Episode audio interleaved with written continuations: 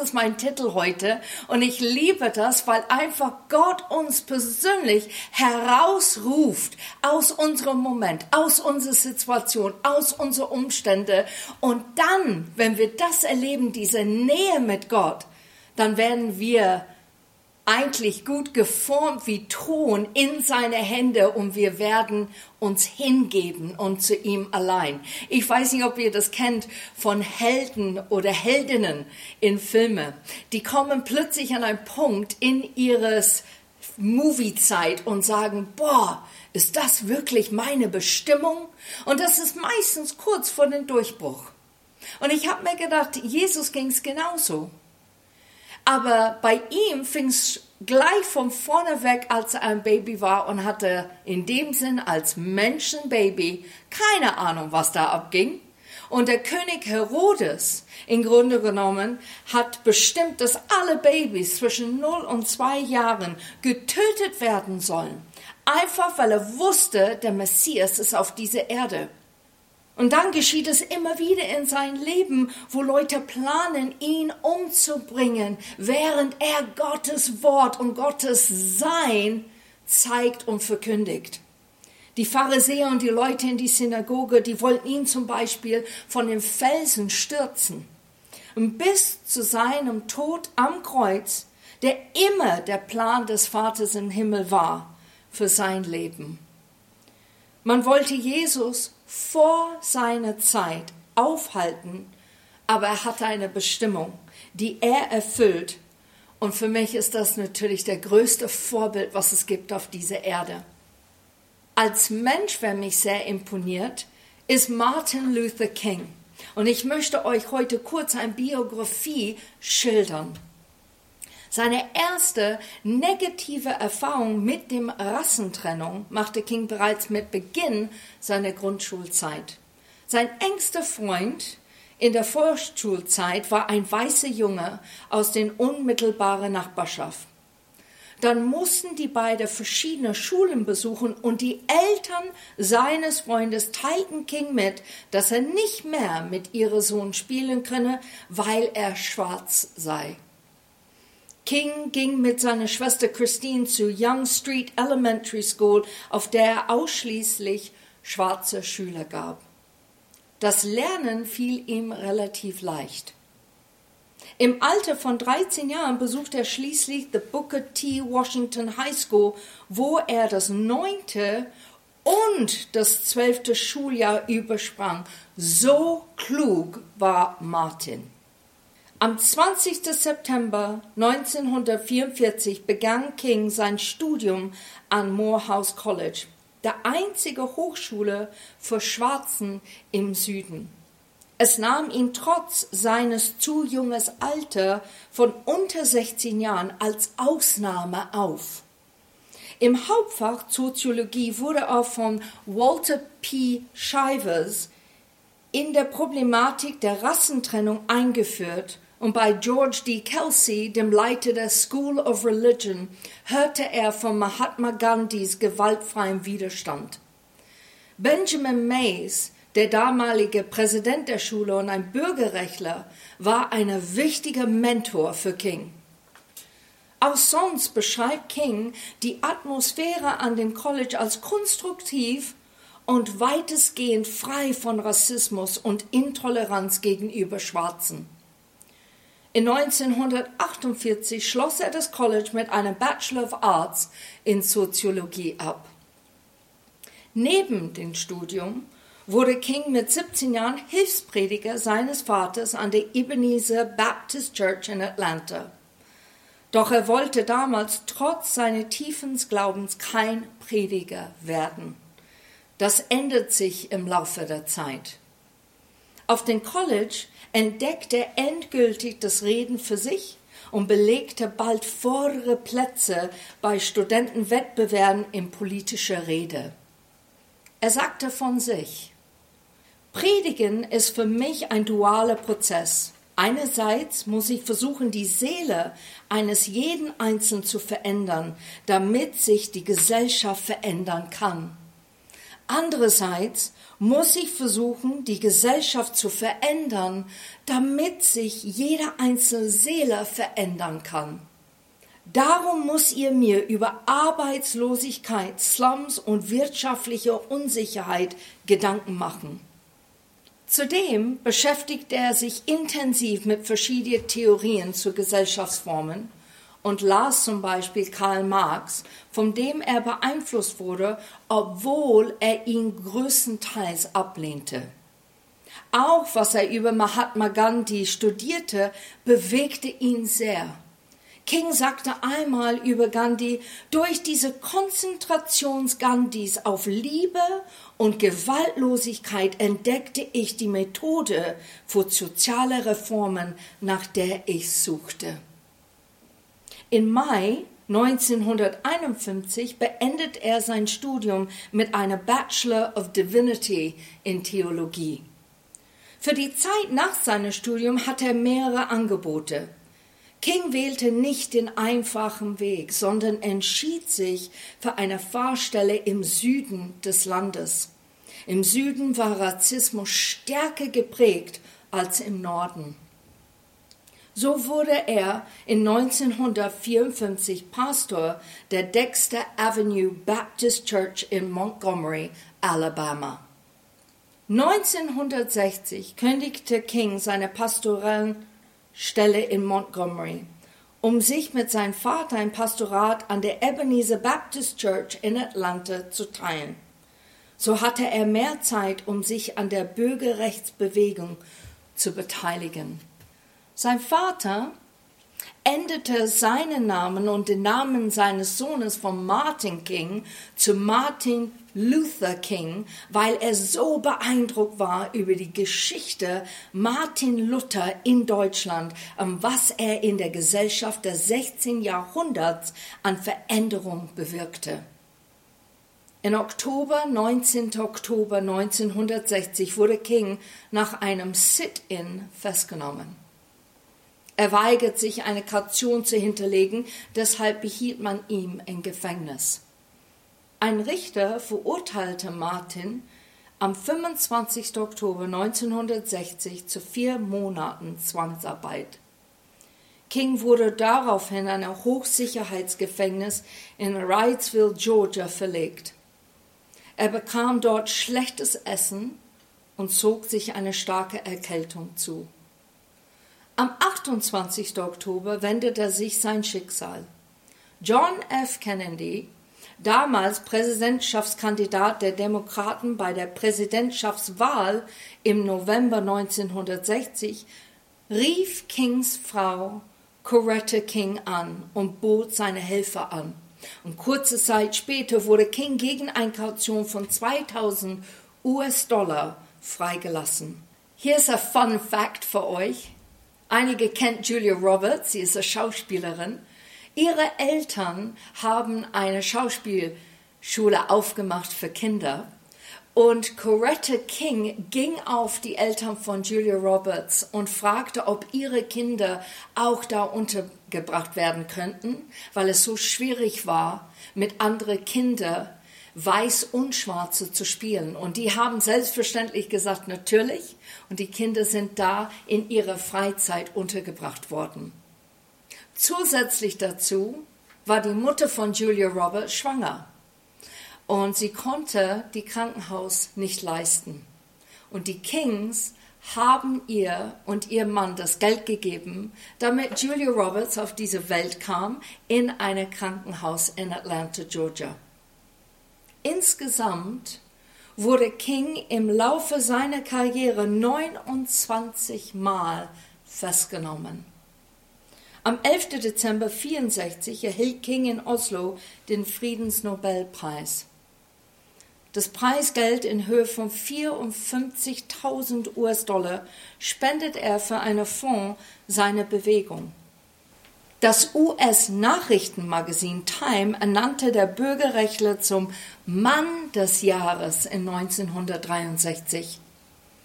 Er führte verschiedene Friedensmärsche an. Am bekanntesten unter alle die drei Selma nach Montgomery Märsche im März 1965.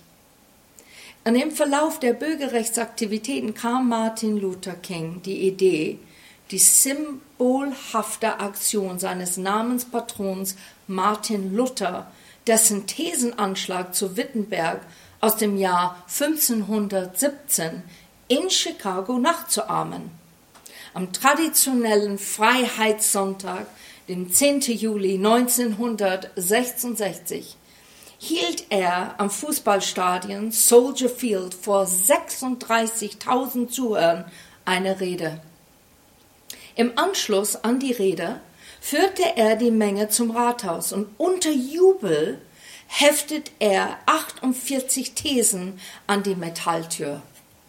Während Martin Luther in Wittenberg in seinen 95 Thesen die geschäftsmäßigen Ablasshandel der Kirche anprangert, so prangte King 1966 in Chicago vorrangig die Geschäftmacherei mit Unterprivilegierten im schwarzen Ghetto der Großstadt an.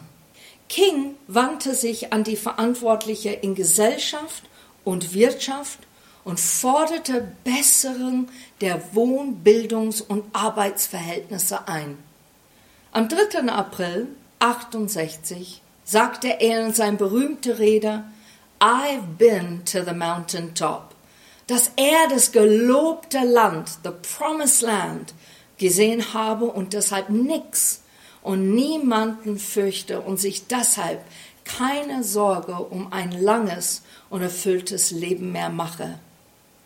Mahalia Jackson, die Gospelsängerin, rief zu King, erzähl denen über deinen Traum. Und so würde er berühmt mit diesem Satz, I have a dream. Bis dahin erleben wir ein erfülltes Leben von einem Mann, der zielstrebig einfach die Herzenswünsche geht, was in ihm pocht. Er merkt die Ungerechtigkeit. Er sieht die Gesellschaft. Er ist empört von der Wirtschaft und er ist entsetzt von der Armut aber der Armut seines Volkes. Und er greift ein. Er geht in diese Risse und er sagt, wir müssen was verändern.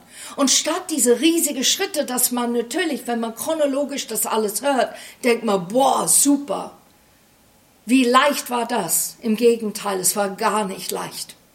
Der hat mehrere Tappen vorwärts gegangen und mehrere Tappen zurück und mehrere Tappen stillgestanden. Aber er hatte ein Ziel. Und sein Ziel war, weiterzugehen, nicht aufzugehen und das zu tun, was Gott ihm beauftragt. Das Wunderbare an King ist, dass er alles mit seinem Gott gemacht hat. Und wir werden jetzt ein Teil, ist nicht das Ganze, über die Rede I have a dream einfach kurz mal anhören, weil es so prägend ist, nicht nur für Amerika heutzutage, sondern ich glaube, wenn wir es zulassen, es spricht in unsere Herzen heute für Deutschland und für uns persönlich. Ich sage euch heute, meine Freunde, lasst uns nicht im Tal der Verzweiflung schwelgen. Trotz der Schwierigkeiten, mit denen wir heute und morgen konfrontiert sind, habe ich noch immer einen Traum. Und dieser Traum ist tief im amerikanischen Traum verwurzelt. Ich habe den Traum, dass eines Tages diese Nation sich erheben und der wahren Bedeutung ihres Credos gerecht werden wird, das da lautet. Folgende Wahrheiten erachten wir als selbstverständlich, dass alle Menschen gleich geschaffen sind. Ich habe den Traum, dass eines Tages meine vier kleinen Kinder in einer Nation leben werden, in der sie nicht nach ihrer Hautfarbe, sondern nach ihrem Charakter beurteilt werden. Ich habe heute den Traum, dass eines Tages in Alabama mit seinen bösartigen Rassisten und seinem Gouverneur, von dessen Lippen Worte wie Einspruch und Nichtigkeitserklärung triefen, dass in diesem Alabama eines Tages kleine schwarze Jungen und Mädchen mit kleinen weißen Jungen und Mädchen wie Brüder und Schwestern Hand in Hand gehen können.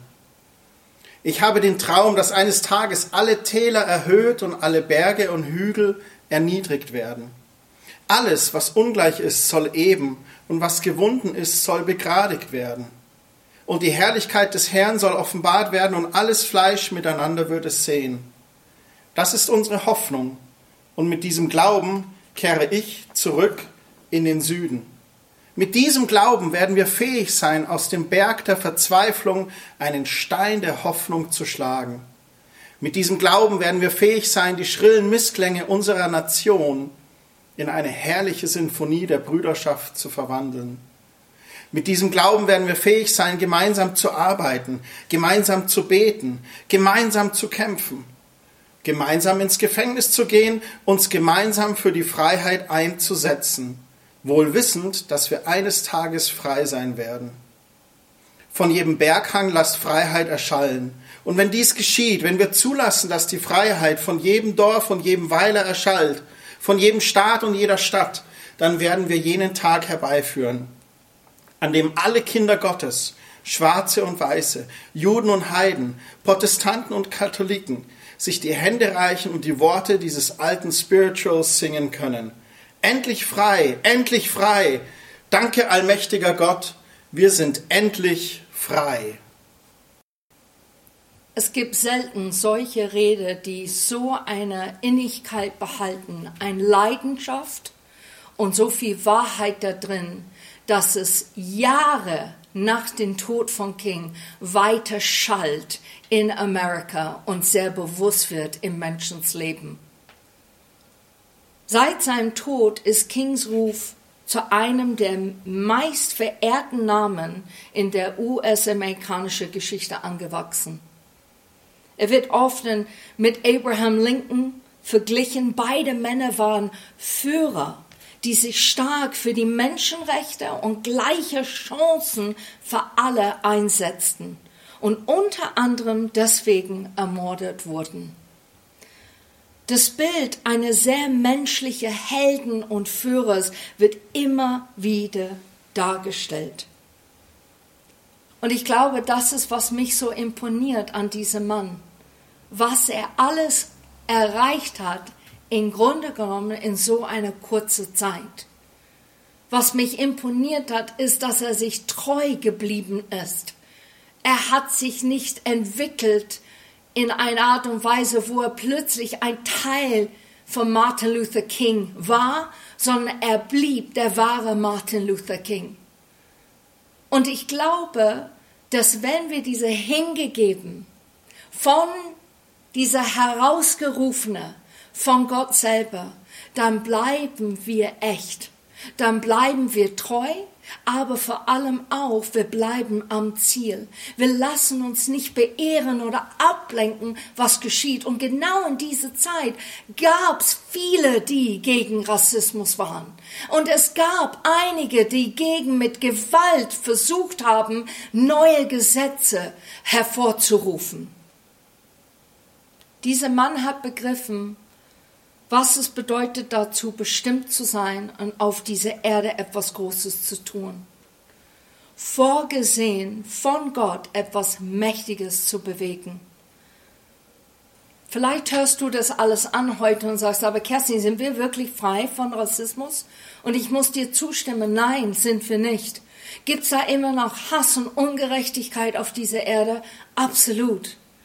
Aber ich möchte einfach hiermit sagen, dass Martin etwas gehighlightet hat in sein Leben, so wie eine Lupe etwas magnifiziert hat, wo wirklich viele darauf eingeschaut haben und haben es erkannt, es ist ein Problem, aber es gibt einen Unterschied. Und der Unterschied ist, dass es einen Mann gibt, der versucht hat, etwas zu ändern.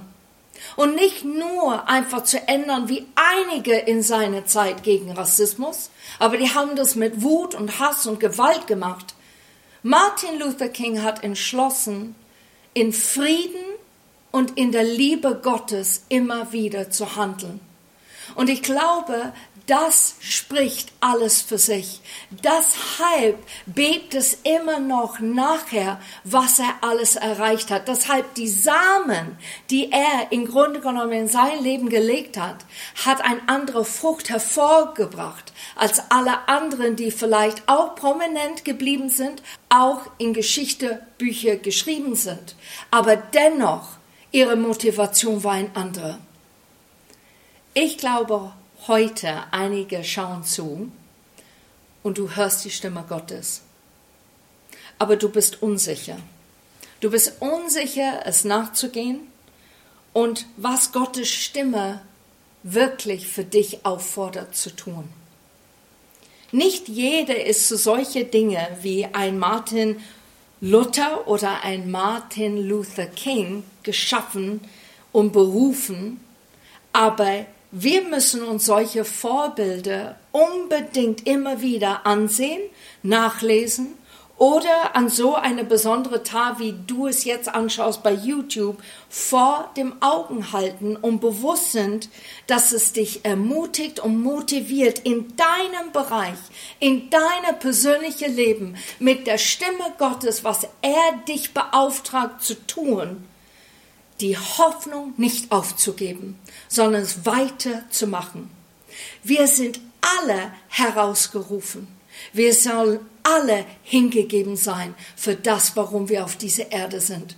Und es klingt wie ein Last, aber ist es nicht. Es ist das Erfüllteste, was es jemals gibt. Wenn du hineintretest von ich lebe für mich, hineintretest in ich bin herausgerufen von ein allmächtiger Gott, der diese Welt geschaffen hat, dann willst du dich hingeben.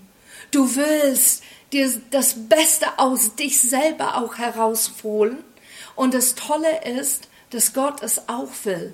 Und er macht es mit einer Mühelosigkeit, dass du Stück für Stück im Lauf dein Leben erfährst. Es ist nicht aus eigener Kraft, sondern wirklich durch Gott, dass du Dinge verwirklichen kannst. Für ihn, für seine Name, damit diese Welt verändert wird mit unserer Persönlichkeit und Charakter, den Gott geformt hat. Und mit unserer persönlichen Berufen, die jeder einzelne von uns hat. Sei es die Welt auf großen Skalen zu verändern oder im Kleinen viel Gutes zu tun und dadurch anhaltende Veränderung zu bewirken. Vor einer Woche haben wir unsere Erwartungen bei Gott umgetauscht.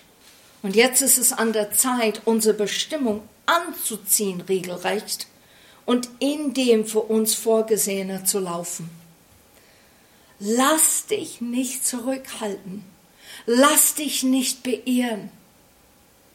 Gehe vorwärts mit deinem Jesus. Das ist diese wunderbare Kapitel in Philippa, wo in Englisch es sagt, press on.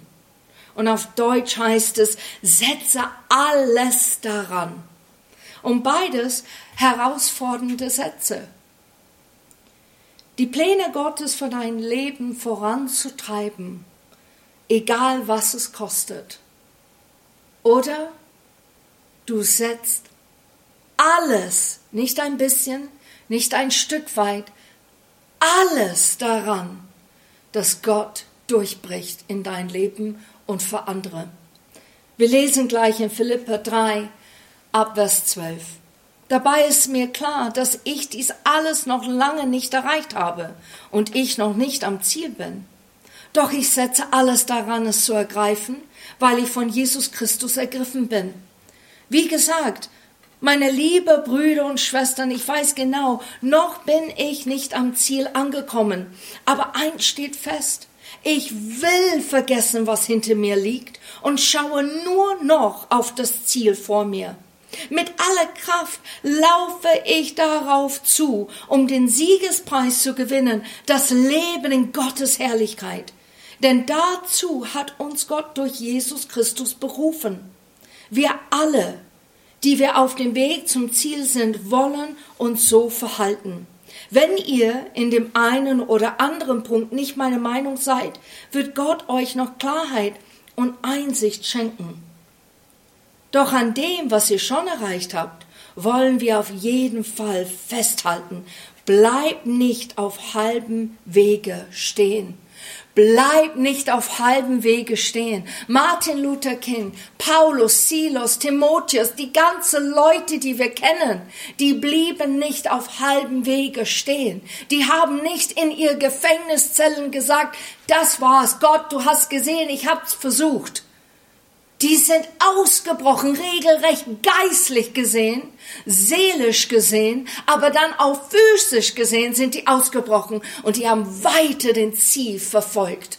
Und ich sehne mich, dass der Leib Christi eine Leidenschaft hat, so für Gott, dass wir erkennen mit einer Ehrfurcht, du bist herausgerufen heute.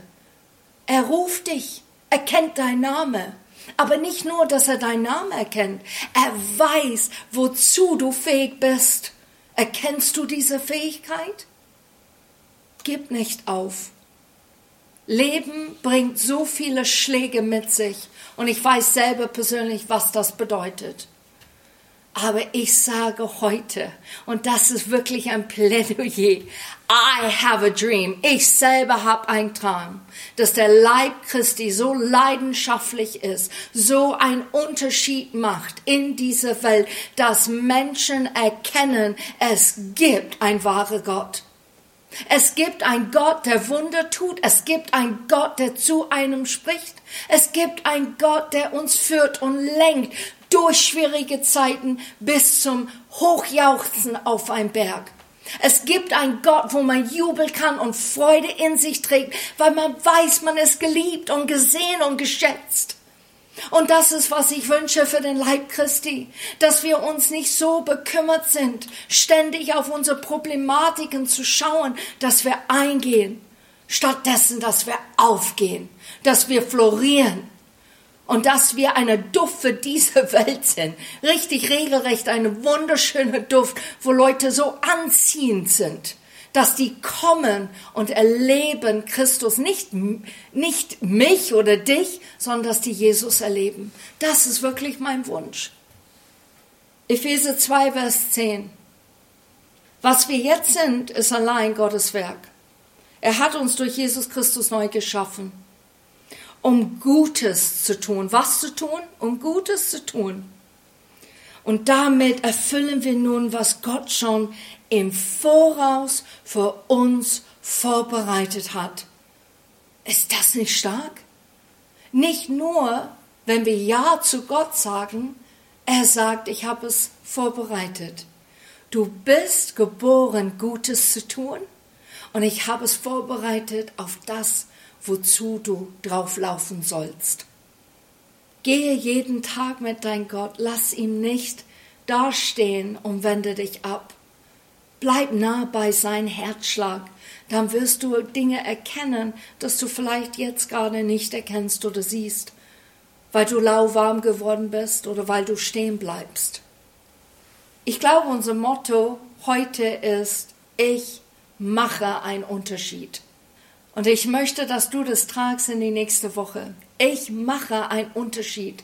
Wenn ich jemand anlächle, wenn ich jemand begrüße, wenn ich versuche, statt in Wut zu agieren, sondern in Liebe zu agieren, wenn ich versuche, meinen Frust bei Gott abzulegen und wirklich der große Blick zu bekommen, was Gott eigentlich sieht. Du bist echt auf einem guten Weg, wenn du mit Jesus gehst und ihn reinlässt in deine Wünsche und in deine Bedürfnisse, in deine Erwartungen für dein Leben. Seine Erwartungen haben wir letzte Woche gelernt, sind jetzt mittlerweile seine Erwartungen, nicht mehr deine Erwartungen geworden. Halte durch. Aber lass uns was Großes bauen und Himmel auf Erden wirklich erleben, wirklich es sehen. So Nummer eins, erkenne, dass Gott gute Werke für dich vorbereitet hat. Der zweite Punkt, tue diese. Starte im Kleinen und erwarte Großes. Und das dritte und letzte Punkt, vergleich dich niemals. Was du machst, ist gut. Was du tust, ist richtig mit deinem Gott gemäß sein Wort und gemäß seiner Wille. Und bleibe in Gebet, damit diese Kanäle zu Gott offen bleibt, damit du immer wieder hörst, wie er dich lenkt und leitet. Ich möchte jetzt für euch beten. Jesus, du, du siehst derjenige, der zugeschaut hat heute und vielleicht sind die überfordert, weil das ist schon ein großes Stück. Jemand so wie Jesus oder Paulus oder sogar Martin Luther King zu werden. Aber es ist möglich, weil du siehst das, was noch nicht geboren ist, der schlummert in uns. Und wenn wir Ja zu dir sagen, wenn du uns herausrufst und wir sagen Ja, und wir uns hingeben zu deinem Plan und deine Wille für unsere Leben, dann fängst du an, nicht nur uns zu verändern, sondern auch unsere Welt zu verändern. Und das wollen wir. Wir wollen hineintreten in die Werke, die du schon für uns als Einzelnen vorbereitet hast. Und ich danke dir, dass wir es erkennen, wie leicht es ist, mit dir die Leidenschaft in dir nachzugehen. Amen. Ich wünsche euch echt eine super Woche und schreib uns gerne, wenn du was erlebt hast, wo etwas dich in dieser Predigt einfach verändert hat oder du hattest ein Stück weit Klarheit, das du vorher nicht vielleicht so gesehen hast. Wir hören sehr gerne von euch. Gottes Segen. Ciao.